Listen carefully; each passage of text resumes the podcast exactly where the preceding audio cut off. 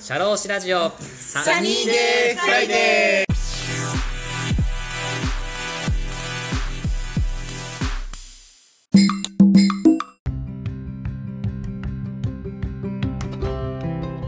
ーはい、こんにちは。田村陽太です。今日もね、一人語り回をしていきたいと思うんですけども、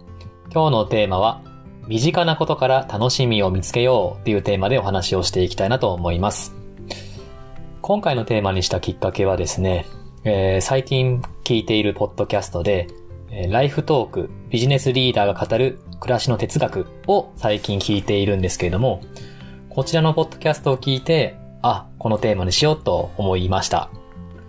ライフトークさんはですね、えっ、と、若新雄十さん、あの、テレビとかのコメンテーターされてる若新さんと、あと、日鉄工和不動産の白木さんがやられてるポッドキャストでして、いろんなゲストの方をお呼びして、その方の暮らしの哲学を聞いていくっていうポッドキャストです。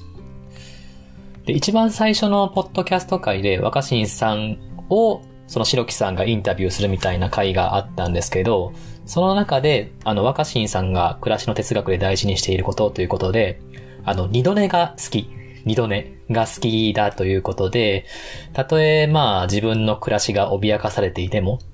例えば、まあ、自分がね、まあ、ないと思うんですけど、まあ、投獄刑務所に投獄されたとしても、あの、その中ではやっぱ二度寝が、二度、二度寝する権利はあるよね。これは誰からも脅かされないものだし、自分の、まあ、どんなこと、どんな環境においても身近にできる幸せということで、この二度寝は、あの、大事にしてできるっていうところは死守していきたいなって話をしていたんですね。あの、この考えって僕も、まあプライベートでも仕事でもすっごい大事なことだなっていうふうにはめちゃくちゃ思ってます。まあその自分以外の例えば外部環境であったりとか、他の要因とかに、そういう依存した状態で、まあ、自分のプライベートであったりとか、自分の仕事に、まあ、楽しみを持つことって、めっちゃ危険だなと私は思ってます。まあ、例えば、まあ、おお友達とか知り合いの、まあ、勧めに従って、まあ、何か事業をしたと。それによって、まあ、失敗した場合に、いや、あなたに従ってやったのに、なんでこんな失敗しちゃったんですかっていう形で、まあ、多責に思考になってしまうパターンっていうのもあったりするじゃないですか。まあ、例えばその他にもお客さんをね、信じてたのに、まあ、裏切られてしまったりだとか、まあ、同僚の方が、いや、今度は同僚とか上司の方が、いや、今今度昇給するよとか、今度昇進するよって言ってたんだけども、結局は昇進もされなかった、他の方が昇進された、うわ、前言ってたのになんでだよ、みたいな形で、その自分の、自分じゃなくて、その他の方に、まあ言われたことに対して、それに対してまあ信用して、あの幸せを掴んでいくみたいな、それによって自分の、なんですかね、居場所を作っていくみたいなことって、結構まあ危険かなっていうふうには普段私は思ってますね。で、私も、まあ標語として、自分の格言として好きな言葉として、その信頼しても信用するなっていう考えがめちゃくちゃ好きです。すいません、これ誰が言ったかちょっとわかんないんですけども、結構僕大学生ぐらいからすごい大事にしてることでして、自分のね、もう居場所というか、自分はこういう風に生きていこうっていうような考え方っていうのは必ず自分の中で持っておい置いた上で、まあ、たとえそのお客さんであったりとか他者からね、まあ自分が思っていたことがまあ実現しなかったとしても、その他者から例えば裏切られたとしても、あ、それはもう自分でもうリスクヘッジしていたことだし、たとえ失敗してもまあ仕方ないよなっていう風に思えておくことって、まあめちゃくちゃ重要かなっていう風に私は思ってます。まあその無責任に、その自分はあなたを信用したから、あなたがやってくれるよね、みたいな、ある意味それってまあ丸投げというか、まあ、責任を他者に押し付けてるわけじゃないですか。ただそれを押し付ける前に自分の中では、あ、これこれこういう風に動いたら自分の中では、まあ、責任を取れる範囲にできるなっていうようなところを自分の中で考えをまあ確保して、まあ、それでいろんなまあプライベートとか仕事とかっていうのを送っていくことっていうのは、まあ自分もそうですし、その他者、相手の方にも、そのいい関係で、そのた、その例えばトラブルが起こった時にでも、特にまあ問題なくというか、そこまでこうもトラブルなく、あの、解決、まあ生活できるものだかなっていうふうには私は思ってます。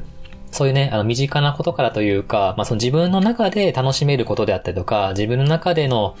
責任取れる範囲で楽しみを見つけるってことは非常に私は重要かなと思ってます。で、今日はですね、そのみ、ちょっと長くなりましたけども、身近なことから、自分のね、身近な楽しみっていうのは何かなっていうところを、まあ、お話ししていて、まあ、それは自分のね、仕事であったりとか、プライベートを送っていく上でも重要なことだよってことをお話ししていきたいなと思ってます。で、私の身近な楽しみまあ、若新さんに習って、私の普段どんな状況でも自分の楽しみを追い求められるな、みたいなことって何かなって思ったんですけど、まず一つ目がですね、私あの、コーヒーが好きなんですよね。はい。まあ、コーヒー、あの、自分で、あの、コーヒーの粉買ってきて、まあ、それにこう、お湯入れて飲んだりもしますし、あと、ま、コンビニとかでね、例えばセブンイレブンとかで、あの、買ってきた、まあ、あの、コーヒーを買って、まあ、飲んだりはしてますね。こう、仕事をする上で、コーヒーを飲むっていう時間はすごく私は大事にしています。こう、まあ、普段のね、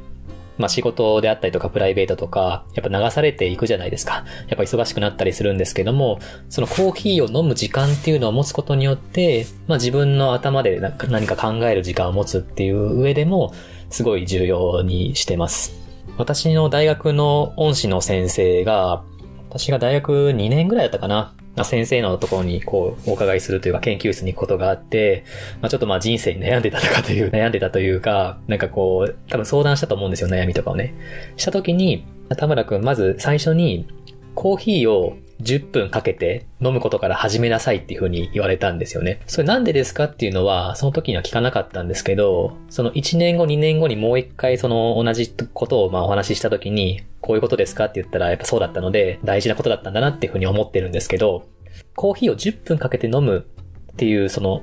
ゆっくり時間を過ごすっていうことに重きを置かなきゃいけないっていうのを教えてくれました。要はその、生き急ぐなというか、まあ、いろんな、やっぱ大学生の時だったら、やりたいことがいっぱいあって、自分もやっぱいろんな方と、接していく上で、あ、こういう風になっていきたいなっていう思いが、まあ、あるわけじゃないですか。まあ、そのためにいろんなことを、まあ、こうや、やらなきゃなっていうことで、まあ、日々、こういろんなことに追われちゃうんですけども、そんな中でも、今自分がどんなことを考えているかっていうのを、定期的にこう振り返る時間を作れ。まあ、それは大事にしろっていうことを、私はもう先生から教えてもらったと思ってます。コーヒーをね、私はその大学時代からずっと、まあ、まあ、時間をかけてね、飲むっていうのを、まあ、普段から意識していますね。はい。で、二つ目はですね、あと散歩ですね。はい。散歩が好きで、まあ、これあの、まあ、自分の仕事、まあ、仕事ってまあそのワーク、そのやんなきゃいけないタスクみたいなお仕事まあ、机に座って、まあ、お客さんから言われた仕事をするみたいなお仕事もあれば、あとその自分の、まあ、今後の事業、未来のことを考える仕事。まあ、いわば、まあ、クリエイティブなお仕事。まあ、このワークとクリエイティブ二つあると思うんですけど、私はこのクリエイティブな時間を作るために散歩をしてます。まあそのポッドキャストをね、自分の好きなポッドキャストを、まあめちゃくちゃダウンロードして聞きながら、まあ30分とか1時間とか、まあいろんなとこですね、まあ三、あの河川敷であったりとか、まあ家の周りとかっていうのをまあ歩くようにはしてます。あともう一つは料理ですね。はい。私は普段プライベートは自分で料理をすることって結構多いんですね。私はあんまりその掃除とかが得意じゃないので、奥さんには清掃とかお願いして、私は料理を担当することが多いんですけども、このポッドキャストを聞きながら、こう料理をすることってめちゃくちゃ楽しいんですよね。まあこの在宅とかでね、仕事をしている中でも、ちょっと仕事が行き詰まった時に、今日の料理何しようかなとか、晩ご飯何しようかなとか、あの明日以降のなんか作りだめしようかなとかって考えてるのってめちゃくちゃ楽しいんですよね。はい。脱線しますけど、なんか料理ができる人みたいなことって言うじゃないですか。なんか料理ができることって、なんかその味がどうとか、調味料のなんか分量がこうとか、そういうことっていう、まあ、まあレシピがあるから、もう誰でもそんな同じように従ったらできると思うんですよ。今情報がいっぱいある中で。だから料理ができる人って私個人的には、この、この具材とこの具材があった時に、あ、この料理を作ったら、多分一番うまいなっていうこ、そういう道筋を考えられる人が、僕料理ができる人かなっていうふうには、個人的には思ってるんですね。なんかいろいろ、なんかね、あの、料理研究家の方からなんだお前って言われるかもしれないんですけど、私はなんか普段そう思ってて、なんか別に買い物行った時とか、なんかマルシェに行った時とかに、あ、こんな野菜が売ってるなとか、あ、こんなお肉売ってるなってなった時に、あ、家の食、家の調味料と食材の中にはこれがあるから、多分これ買ったらこれができるなっていうのを、すぐさま思いついて、あ、じゃあこの食材買おうとか、これは買わないっていうような、これ取捨選択できるような、のが、私料理ができるものだなっていうふうには思ってるんですね。はい。なんかそういうのを考える時間ってめちゃくちゃ楽しいですし、なんかこの料理してると、なんか料理って、なんかいろんな料理をまあ並行して作るじゃないですか。まあ2品3品っていうのを、まあこういう風な形でまあ作っていこうってまあ考えると思うんですけど、いろんなあの、料理をこの順番に作ったら、ぴったしこの時間に終わるなっていう、そのパズルをこうはめていくみたいなのがめちゃくちゃ好きなんですよね。前なんかどっかの回で仕事は線と点でしろみたいな話をしたと思うんですけど、私がこう動いてればずっと動かなきゃいけない仕事と、まあ、ちょっとまあ火をつけたりとか煮たりとかっていう私がしなくても勝手にやってくれる仕事っていうのをこうパズルでこう組み立てていってこの時間内に終わらせるみたいな、なんかそういうのがね、めちゃくちゃ楽しいんですよね。はい。なんかそういうのもなんかあってめちゃくちゃ楽しくしてます。あと身近な楽しみで言うと、あの、お風呂に入った後の柔軟体操ですね。はい。私、あの、カイロ、カイロプラクティクス行ってんですけども、その際にもやっぱり運動のね、重要性っっていうのをめちゃくちゃ言われてるんですよね。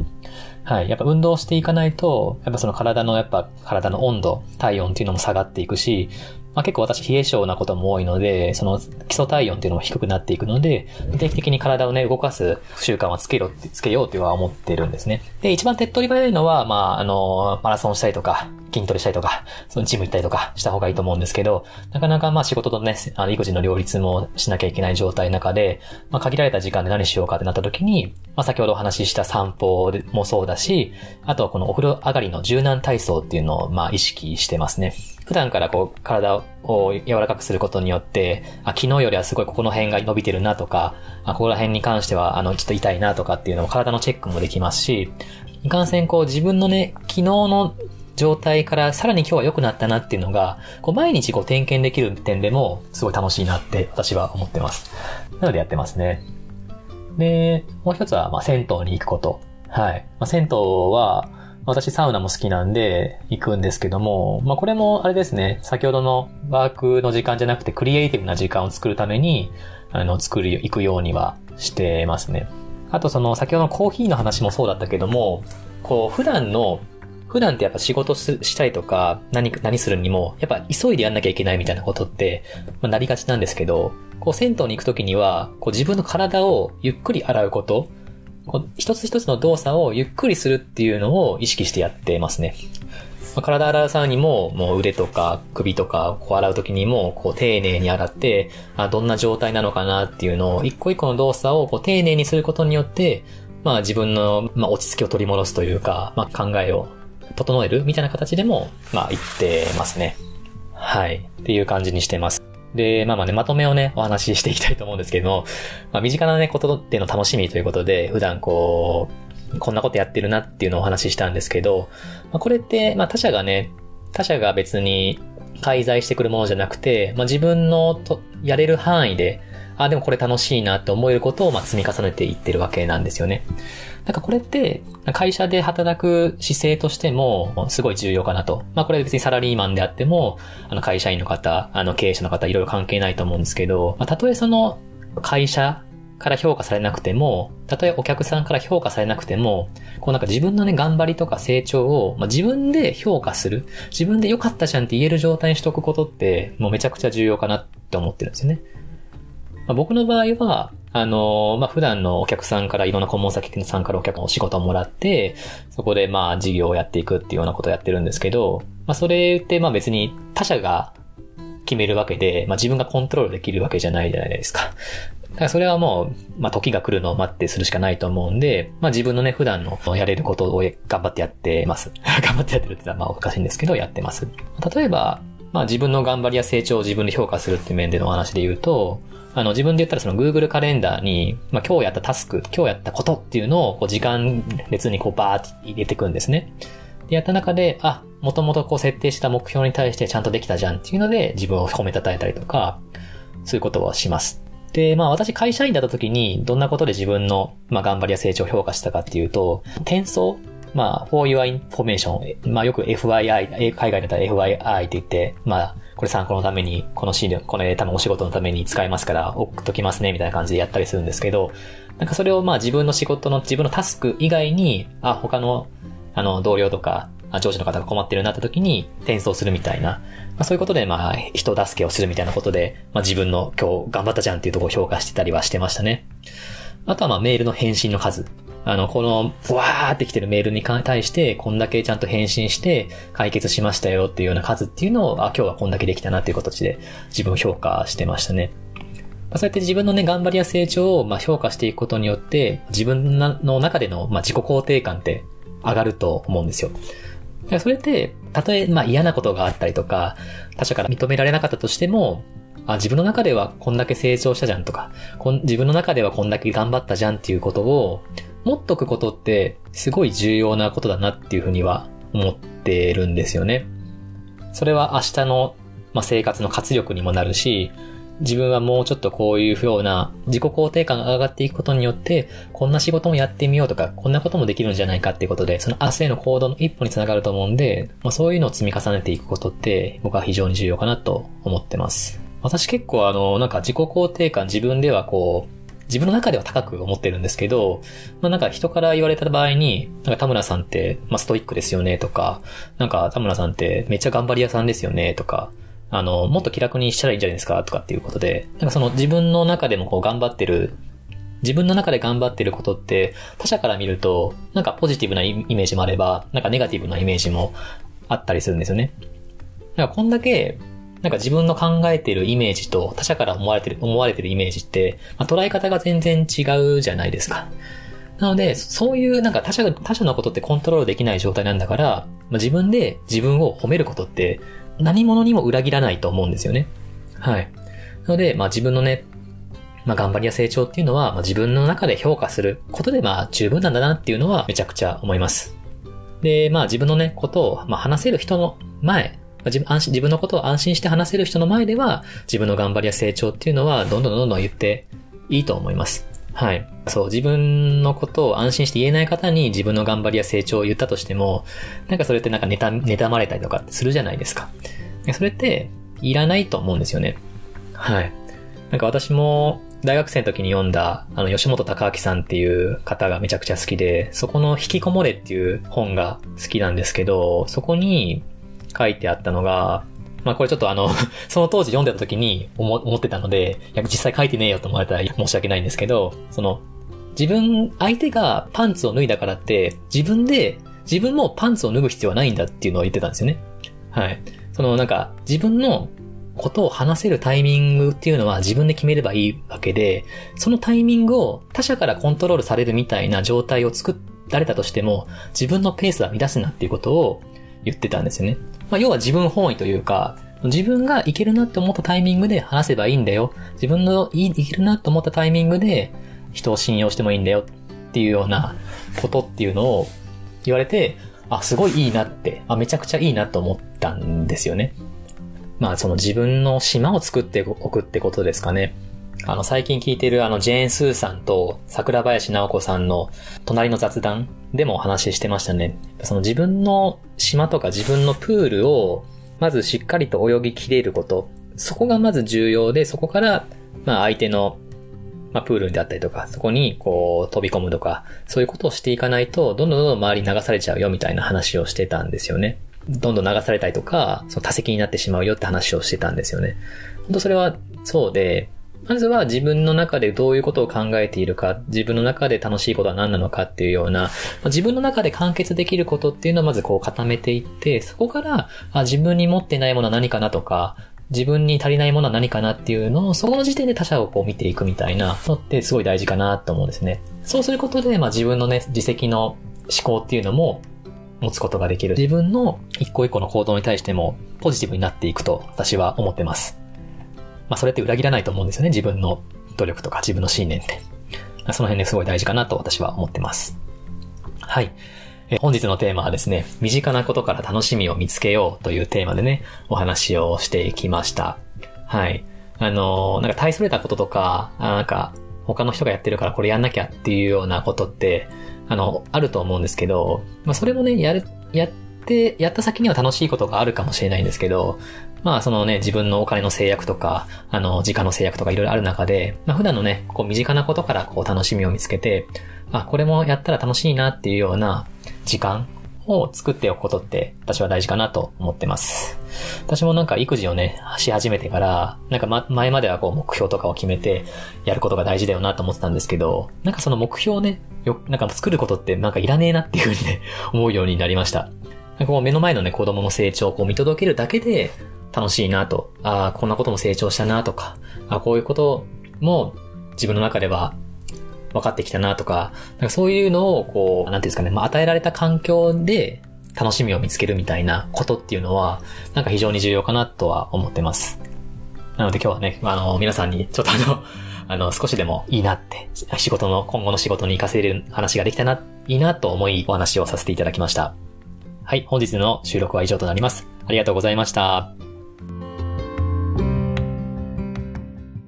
はい、えー、本日は最後まで聞いてくださいましてありがとうございました。ぜひね、メッセージや感想などは、ツイッターでね、ハッシュタグ、サニーデーフライデーでツイートしてください。また、このサニーデーフライデーのね、番組自体をね、ブログサイトのノートにリンクをつけて貼っているんですけども、そちらでもあのコメント、メッセージも送れるようになってますので、コメントとかしたい方に関してはぜひ送ってください。また、サニーデーフライデーの番組のフォローやチャンネル登録もぜひよろしくお願いいたします。また、番組のレビューもご協力よろしくお願いいたします。Spotify ですと、えっ、ー、と、5段階評価でつけることができます。また、Apple Podcast ですと、レビューとコメントがつけられますので、ぜひご協力をよろしくお願いいたします。今後のサニーデーフライデーの番組の配信の励みになりますので、ご協力よろしくお願いいたします。